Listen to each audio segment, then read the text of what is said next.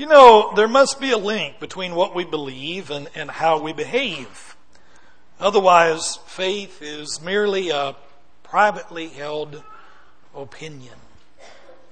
Far too many, though, can be like the little boy who had been so involved in memorizing scripture in his Bible class, and he was nailing them. Every week he was getting all of the stickers for reciting them exactly right and having the most memorized from the previous Sunday. One Tuesday afternoon, though, he was sneaking a cookie out of the cookie jar in the pantry when his mother heard something from the other room and she called, Are you in the cookie jar? And putting the lid back on ever so quietly, he said, No. And she said, Do you know what a lie is? And calling upon that massive biblical knowledge, he said, Yes, ma'am. A lie is an abomination to the Lord and a very present help in time of trouble. You know, I think he didn't make the connection, did he? Jesus demanded that our beliefs affect our behavior. He required that we come out of the spiritual closet, as it were, and go public with our faith. In Matthew chapter 10, verse 32, Jesus says, Whoever acknowledges me before men, him will I also acknowledge before my Father who is in heaven. But then he went on to say, But whoever denies me before men, him will I also deny before my Father who is in heaven.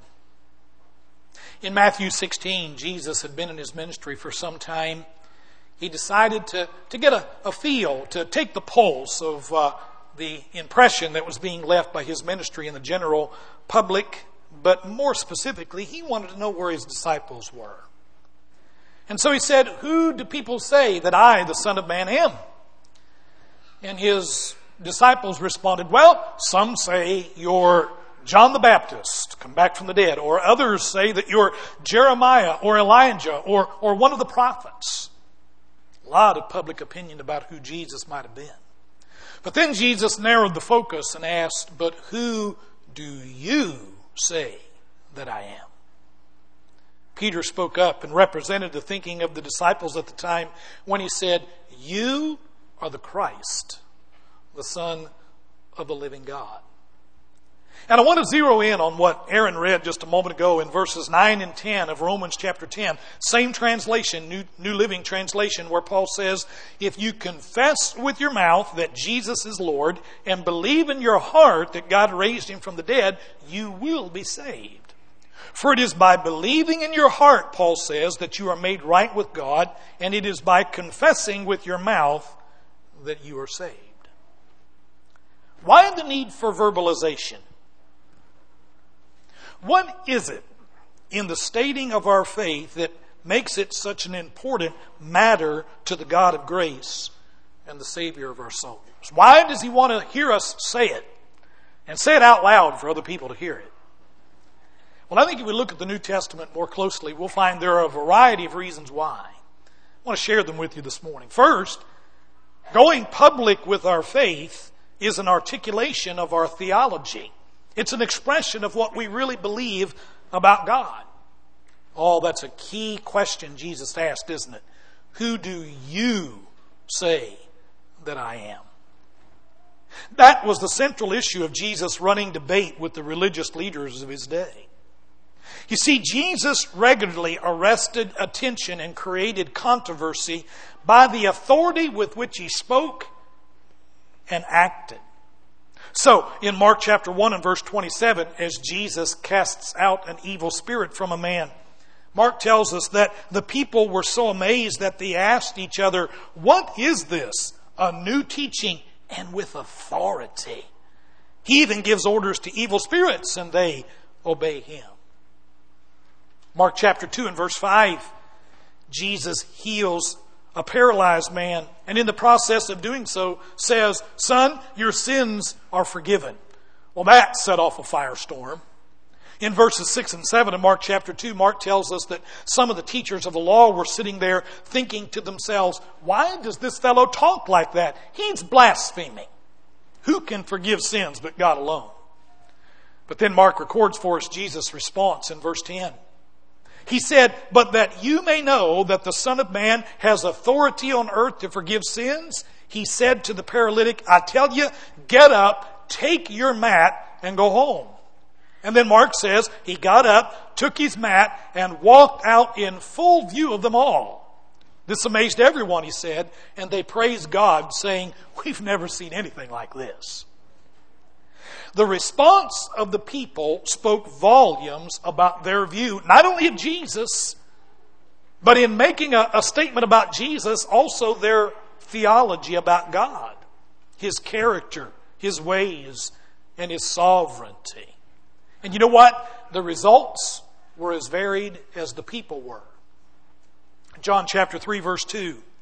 A very prominent Pharisee by the name of Nicodemus comes to Jesus after hours and being convinced of something already and being curious about this kingdom of God he was teaching, Nicodemus said, Good teacher, we know that you're from God because nobody can do the things you're doing except God be with him. John chapter 4, a woman sitting by a well having a conversation with Jesus, coming to the more firm conclusion all along that Jesus is indeed the predicted Messiah. She goes back to her village and she says, Come see a man who told me everything I ever did. Now, he didn't tell her everything he, she ever did, but he revealed enough about her to prove to her that he knew her heart and she could believe he's from God. And she said, Could this be the Christ? A little later in that same passage, as the villagers came out to see for themselves what she was talking about, and they listened to Jesus and they watched Jesus, and they became believers as well, they later said to her, Now we believe not just because of what you said, but because we saw it and heard it ourselves. That's not the only response that was made to Jesus, though. In John chapter 5, John records about a controversy that Jesus had with some religious leaders who were really having some heartburn with his claim to be associated with God the Father and even be his son. And as we pick up in verse 16 of John chapter 5, we hear John saying, So because Jesus was doing these things, that is, healing on the Sabbath, the Jews persecuted him. Jesus said to them, My Father is always at work to this very day, and I too am working. And John says, For this reason the Jews tried all the harder to kill him. Not only was he breaking the Sabbath, or at least they thought, but he was even calling God his own Father, thus making himself equal with God. And then many of us are familiar with the statement of that Roman guard, that, that centurion on the day that Jesus was being crucified, watching and taking in that horrific scene seeing Jesus writhing in agony, watching the elements respond as God the Son is redeeming the world from sin, the man was prompted to say, Surely he was the Son of God. I want you to hear me well on this. Because of his respect for our sovereign will and because of his desire that we choose to follow him, God will not force us to believe in either him or his son. But I tell you what he does do. He forces us to make a choice. We cannot remain neutral about Jesus Christ. As one scholar said, he is either a liar, or he is a lunatic, or he is the greatest legend ever fabricated by a human being, or he is, as he claimed, he is Lord. You see, when we state with our words what we have come to believe in our hearts about the person and the work and the identity of Jesus the Christ, we are stating what we believe about God Himself. And if you think about it, in effect, we're also acknowledging that we need only what God the Father can provide through Jesus Christ, and that salvation from sin and restoration of our relationship to our eternal Father. You didn't know that you were professing to be a theologian when you publicly stated what you believe about Jesus, did you? But Scripture says that you are. But also, Scripture says that when our faith goes public, it's an indication of our true loyalty. You see, as appealing as Jesus made God's offer of salvation and restored relationship to be, he was also brutally honest in what was expected of those who would choose to follow him. A lot of warnings. He said in Matthew chapter 6 verse 24, for example, no man can serve two masters. Matthew 10 verse 34, he's going to disrupt households because of faith being placed in him or rejection of him on the part of others. He said he did not come to bring peace but a sword. Matthew 5 verse 12, Jesus said that following him meant self-denial, likely suffering, and perhaps even death like the prophets of old. And in Matthew chapter 7 verse 21, Jesus said, it's not just with your words that you proclaim who I am and what you believe. It's by what you do. He said, not everyone who says to me what? Lord, Lord, shall enter the kingdom of heaven, but only he who does the will of my Father who was in heaven. So you see, Jesus wasn't as impressed with passionate words the way we are. To him, the proof is in the behavior. Peter was passionate with his words, wasn't he? On the night before Jesus was taken into custody, Peter vowed to be true when all others were false and be loyal even to death. You remember that? But before the night was over, he was cursing and swearing and fulfilled Jesus' prophecy that he would deny him three times before the sun rose. Well, thankfully, Jesus was merciful toward Peter and gently restored and, and reassured and, and empowered him. And as a result, Peter became one of the most dynamic public witnesses for Jesus in all of the New Testament. Over in Acts chapter 4, when Peter and John were told not to speak in the name of Jesus or uh, by his authority and work miracles in his name anymore, I want you to listen to verse 19. But Peter and John, Luke says, replied, Judge for yourselves whether it is right in God's sight to obey you rather than God, for we cannot help speaking about what we have seen and heard. You see, this public confession is more than just a mere formality to be performed just before being dunked into a pool of water. This is a declaration of not only what we believe, but also what we're willing to die for. I want you to imagine. Consider the possibility that I would be leaving town on a trip and I'm packing all of my things to go.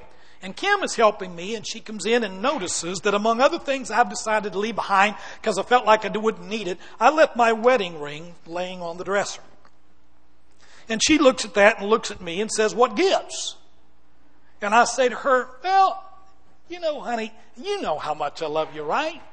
You know, way back there on the 26th of May, way back in 1978, when I said to you that I would forsake all others and I would be faithful to you and to you alone, so long as the both shall live. You know, I meant that. And it's almost 31 years now, Kim, isn't that right?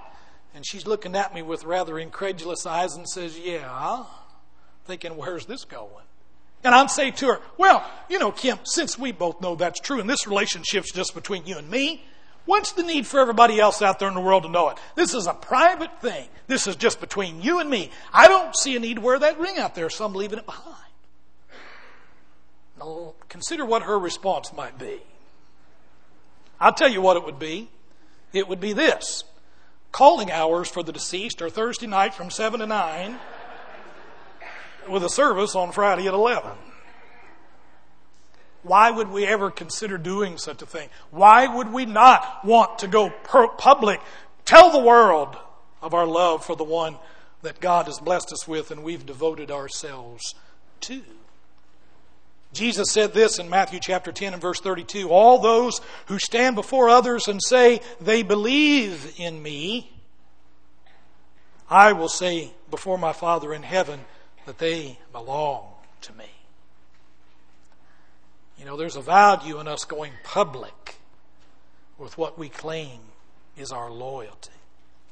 I think that's why God, in His wisdom, in His sovereignty, among other reasons, demanded that we do it.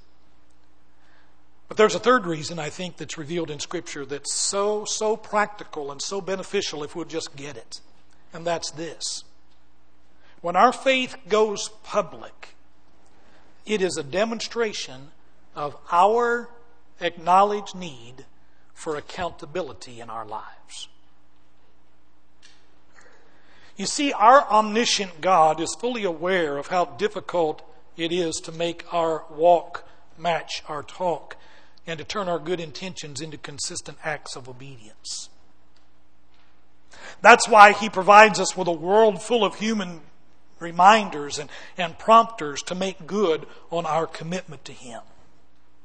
When we go public with our faith in God and in Christ and our intentions to be a disciple of Jesus, the responsibility and hopefully the motivation to follow through is felt more urgently as we know that others are watching. There's a significant passage about this over in Paul's letter to Timothy. Look over in 1 Timothy chapter 6. It's near the end. Sometimes it's easy for us to rush right past some things that are at the end of those letters, but this is such significant teaching. This is 1 Timothy chapter 6, and I want to pick up reading in verse 11.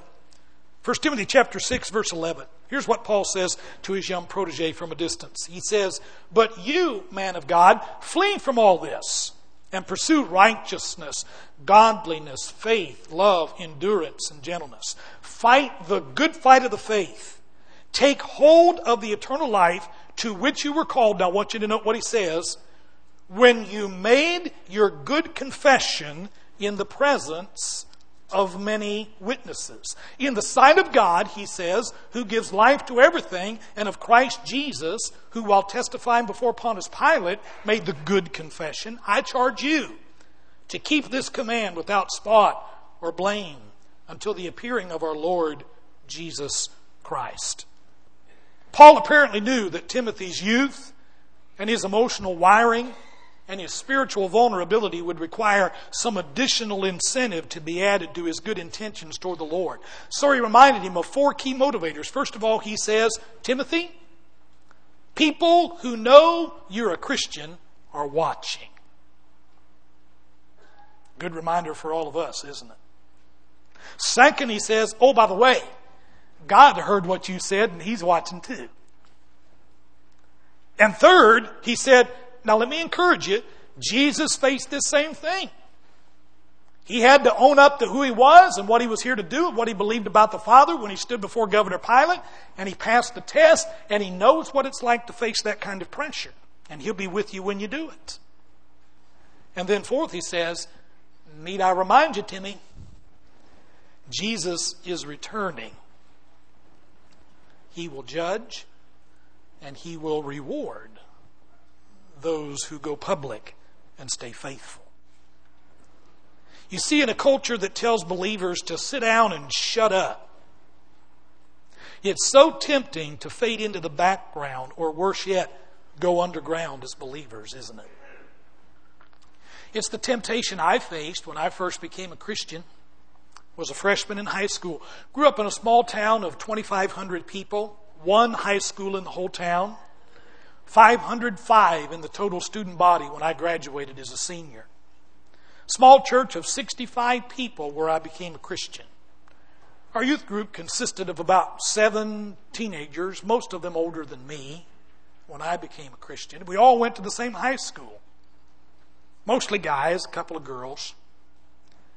And I remember learning very quickly that there were two sets of commitments that we made.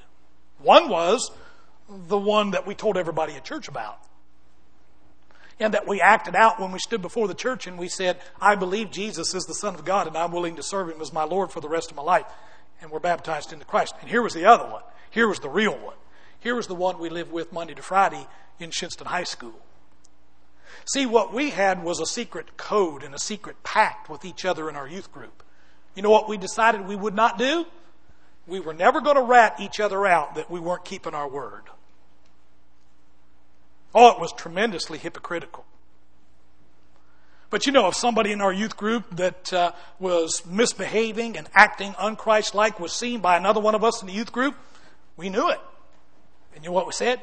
We would say, pick a lock, your secret safe with us. You know why? Because when we wanted to act unchristlike, we wanted them to get our back as well. You say, Mike, you didn't. Oh, yes, I did. We did it in front of God and everybody. We even had a little secret handshake. We'd walk up and kind of do this thing. You a Christian? Yeah, I'm a Christian. Well, don't tell anybody. Okay, we're good. You know, we go back to living our hypocritical double lives. Terribly immature. Very unchristlike. Unbelievably common. Not only among teens, but a lot of adults as well. A lot of adults go into the workplace making a secret pact with others in the workplace. You say nothing, I'll say nothing. A lot of people go into the neighborhood making a pact with other believers in the neighborhood. You don't tell, I won't tell. And people go underground with their faith, somehow thinking that if it keeps them under the radar, they're able to live the double lives or the secret lives that are so tempting to live, or at least to stay out of the focus of those who would ridicule us for being believers. Church, we need to get radical in our holding each other lovingly accountable to the good confession that we made when we first committed our lives to Christ. I can't do this by myself. There's a reason God placed me in a community of faith. By the way, I've come to conclude after almost 38 years of being a Christian that that's the reason I was called to preach the gospel. I would like to think that I would be a faithful disciple if I had pursued some other vocation and career. I guess we'll never know, will we? What we do know is, what I know about myself well enough to know, I am a better disciple because God called me to preach the gospel. And what I want to live out for others to see is I'm a disciple first and a preacher second. From time to time, I'll wear these staff shirts. I've got two or three versions of them. Some of the other staff members, all of the other staff members, have at least one version of it. Leave it to the preacher to, you know, go with more. And I like to wear them. You know, I joke with people and say, Why are you wearing that shirt? I say, Well, that helps me know where to go to work on Monday mornings with this forgetfulness I'm developing. But you know, there's more to it than that. There's a big reason why, when the opportunity came, that I got more than one shirt to wear, and I wear them as often as I do. I need that visible reminder to me of who I am and what I'm doing in this world. I want to tell you, when I've been driving on 64 in traffic, it's helped me a lot to look down at other drivers too and realize the shirt that I'm wearing. Somebody is rude and cuts me off, or somebody mistreats me. Boy, it's real nice. Tempted to say or do or look or behave in a manner that would be displeasing to the Lord. Boy, it's really helpful to me to wear this shirt. I tell you, there are some mornings I get up and I go to the to the closet. I'm hoping the shirt is clean because I know, knowing what I'm feeling that day, I need to wear that shirt that day. Now the staff was starting to wonder why does he feel like he needs to wear that shirt when he comes to work with us every day. I don't know what it is for you. I don't know what it is you need as a visible reminder, but I tell you what God gave you. God gave you your fellow Christians. And I fear that for far too many of us, we have become so individualistic and we have become so privatized and compartmentalized in our relationship to the Father that we have cut ourselves off from the very life source that will hold us accountable and keep us on the right path when we're starting to veer. I can't begin to name the number of times that Satan has been able to use his strategy of divide and conquer, get us off by ourselves, disconnected from our fellow Christians, and then we are easy pickings. We need to get radical about holding each other loving accountable. And one of the things God has done to reassure that that will happen is He made us stand before other people and say, Yes, I believe in Jesus as the Son of God, and I'm willing to serve Him as my Lord. I can't back it up with Bible. In fact, Bible might seem to contradict what I'm about to say. I don't believe it does.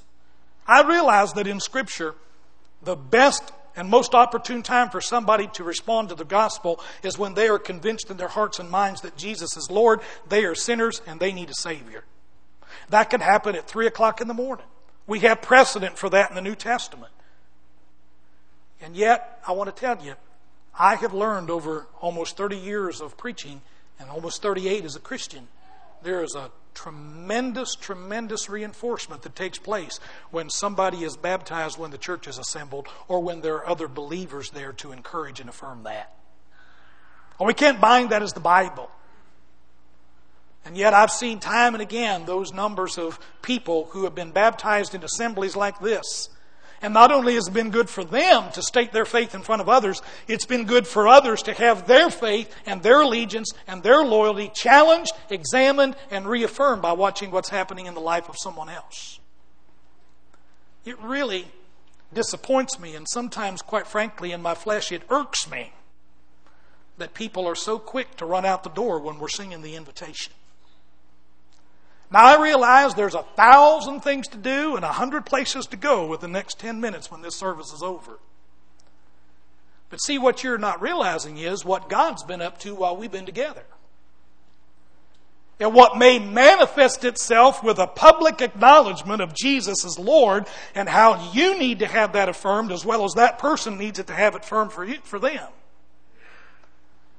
See, now I kind of got off message and started meddling, didn't I? Oh, Scripture says that our good confession is a demonstration of the need that we have for accountability.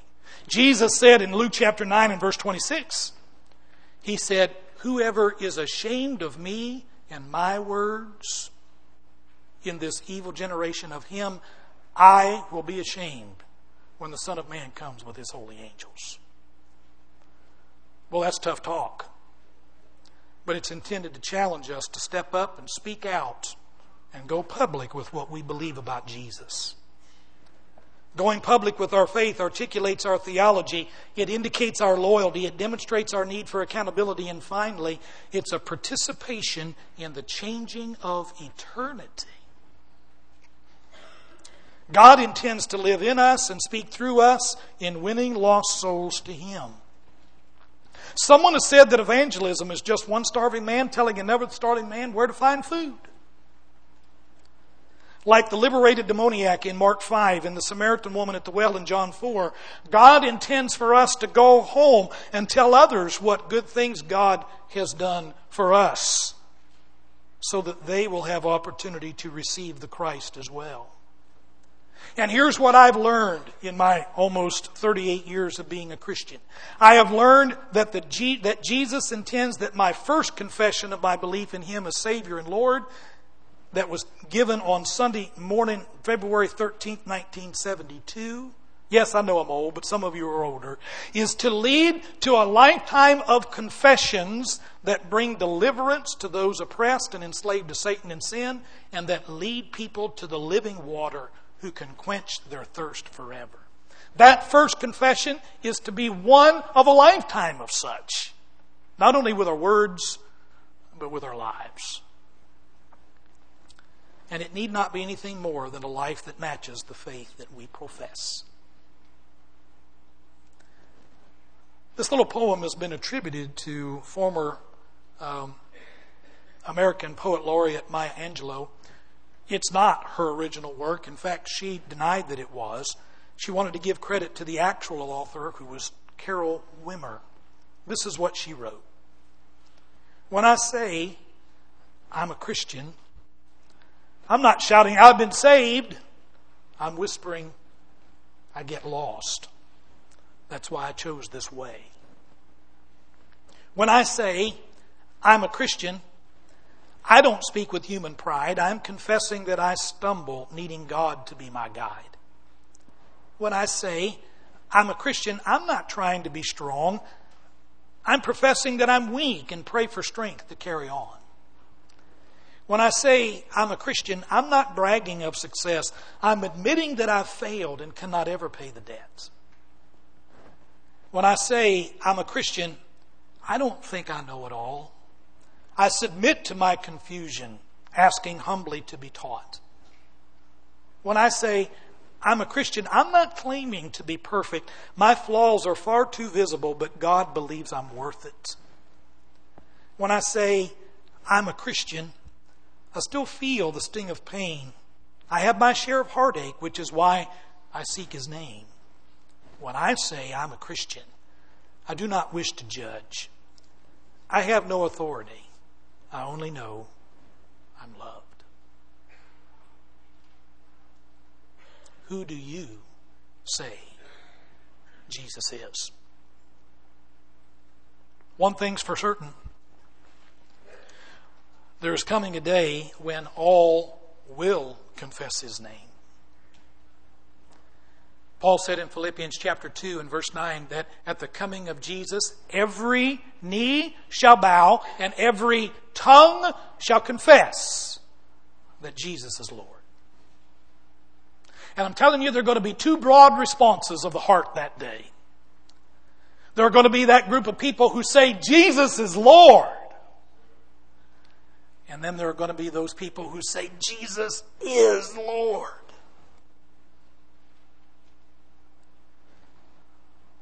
Which group will you be in? Let's stand and sing this invitation song.